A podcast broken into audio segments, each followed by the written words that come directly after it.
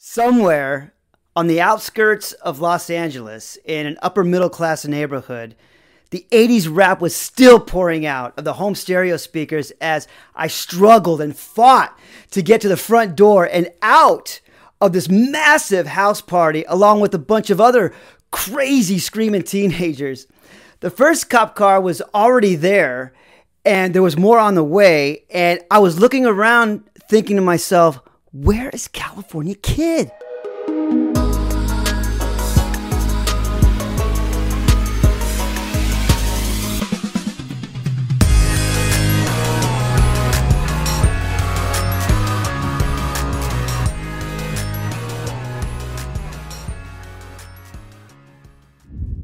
Hello, everyone. Thanks for being here. My name is Bishop Freesh, and I want to welcome you to My Life Through Music, where I talk about the songs and music that were either there at the time or describe thoughts, feelings, or emotions I was experiencing at those particular places and at those particular times. And the song that does it for these memories is You're Gonna Get Yours by Public Enemy, released in 1987.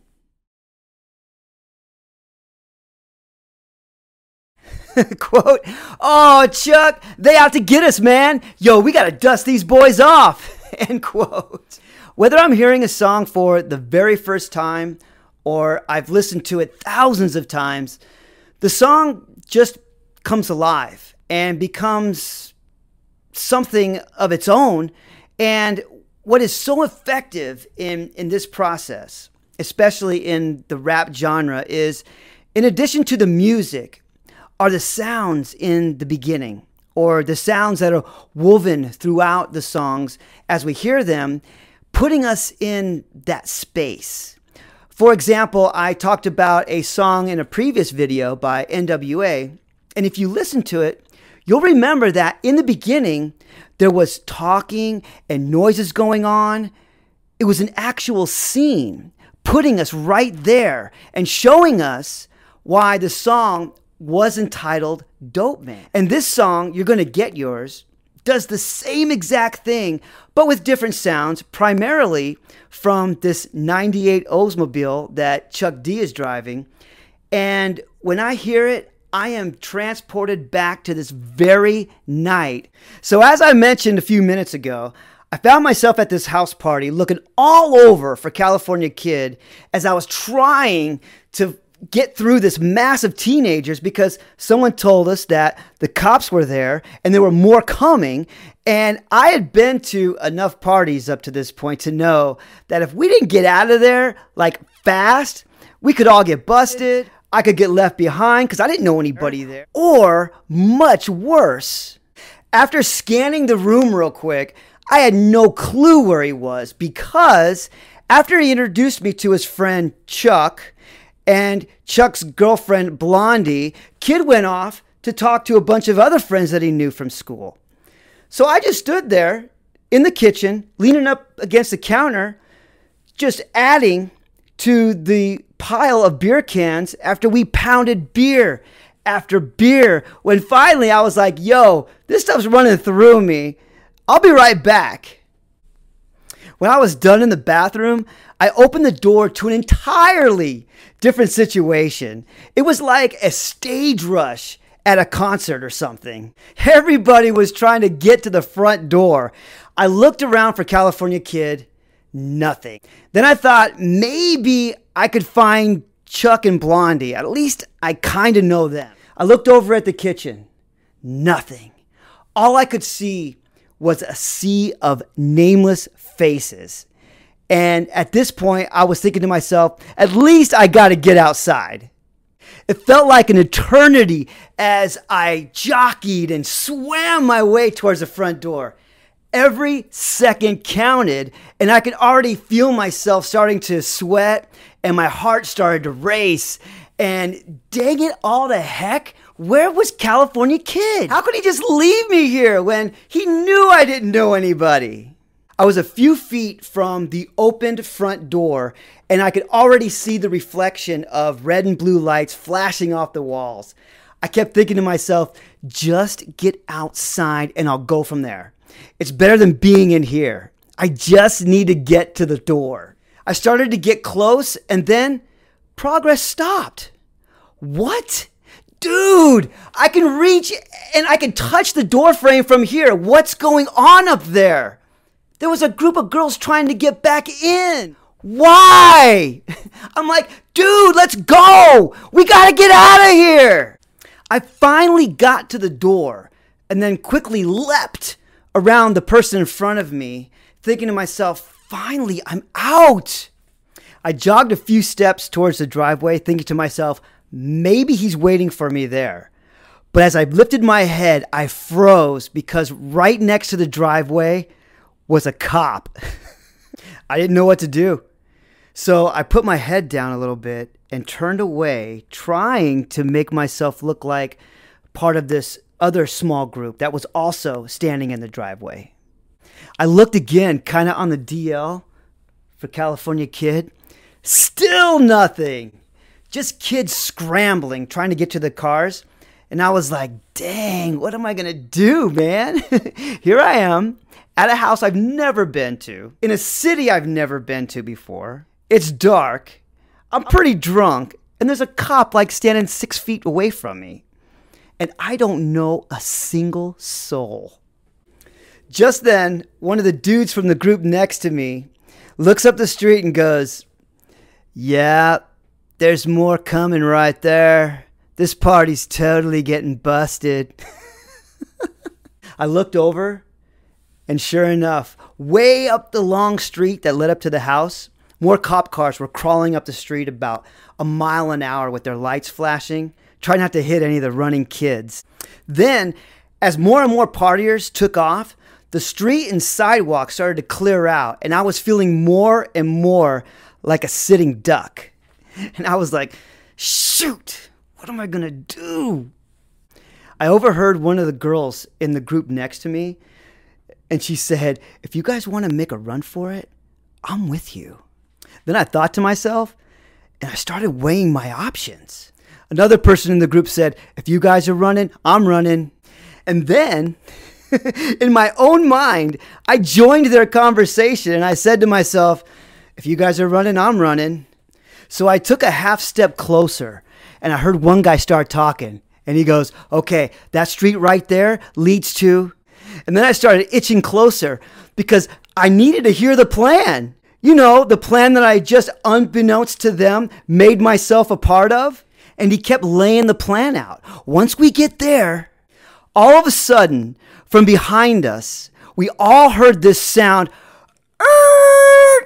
and this girl yells, Bishop! I turn around, and at the end of the driveway, in a metallic blue two-door, it was Blondie, yelling at the passenger side of Chuck's car, frantically waving at me, going...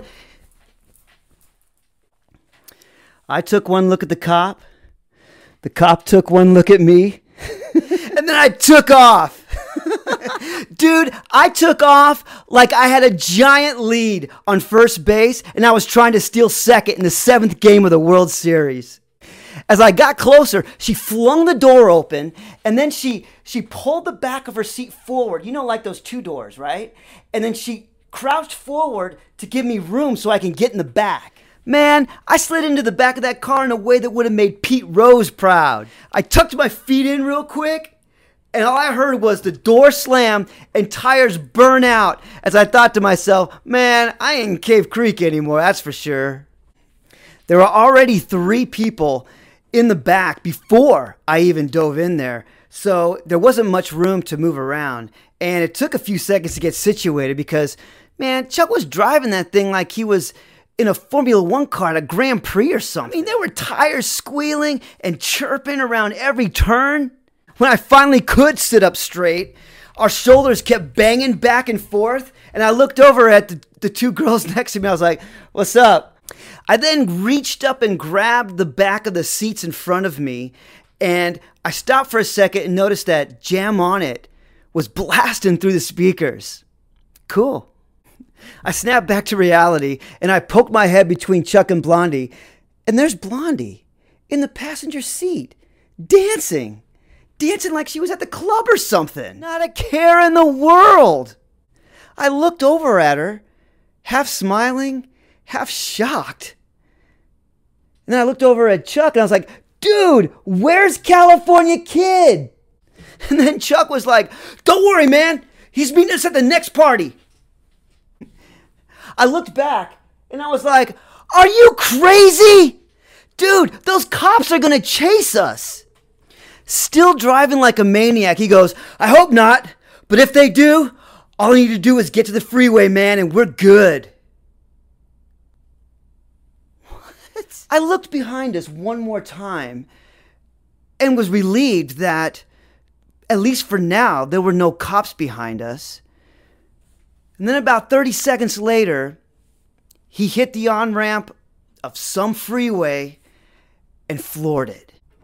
I sat back and I lit up a smoke.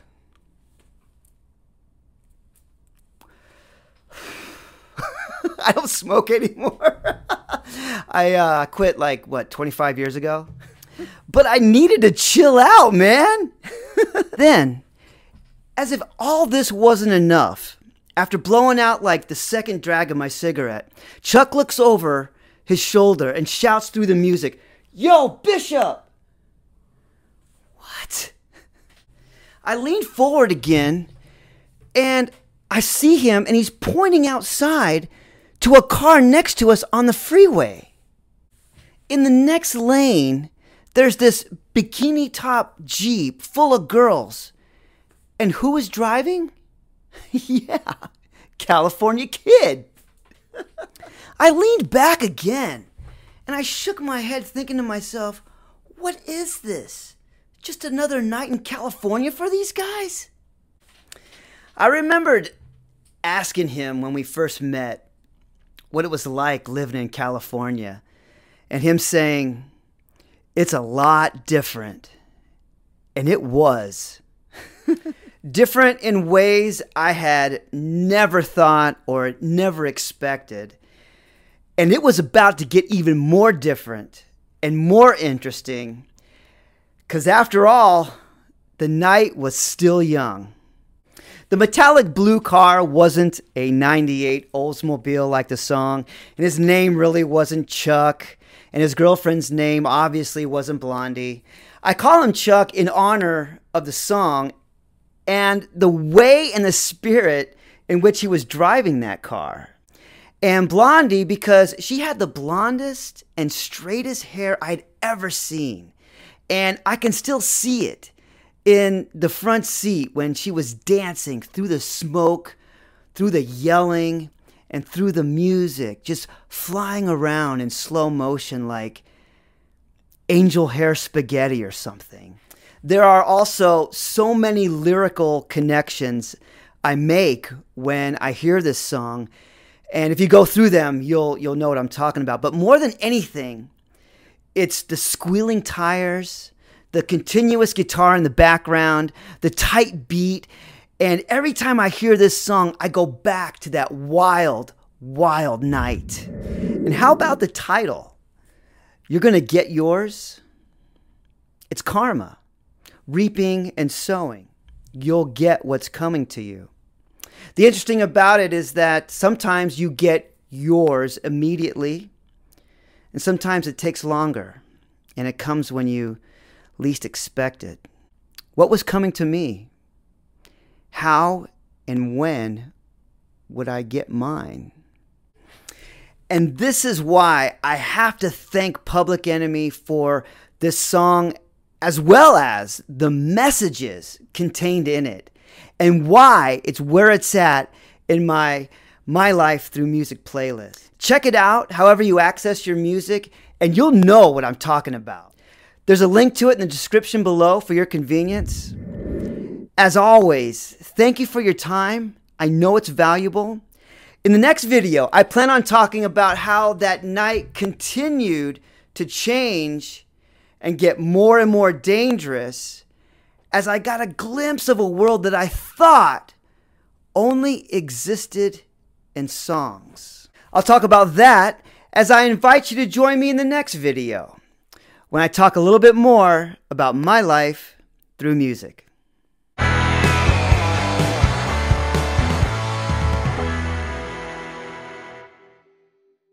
California Kid Night actually did see Public Enemy here in Phoenix at the Celebrity Theater, and it was awesome, man. Terminator X was working the turntables, and he had a group of people behind him lift him up off the ground, and he was horizontal to the ground as he was still working the turntables, man. It was awesome.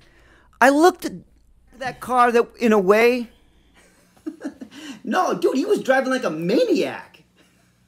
Not a care in the world.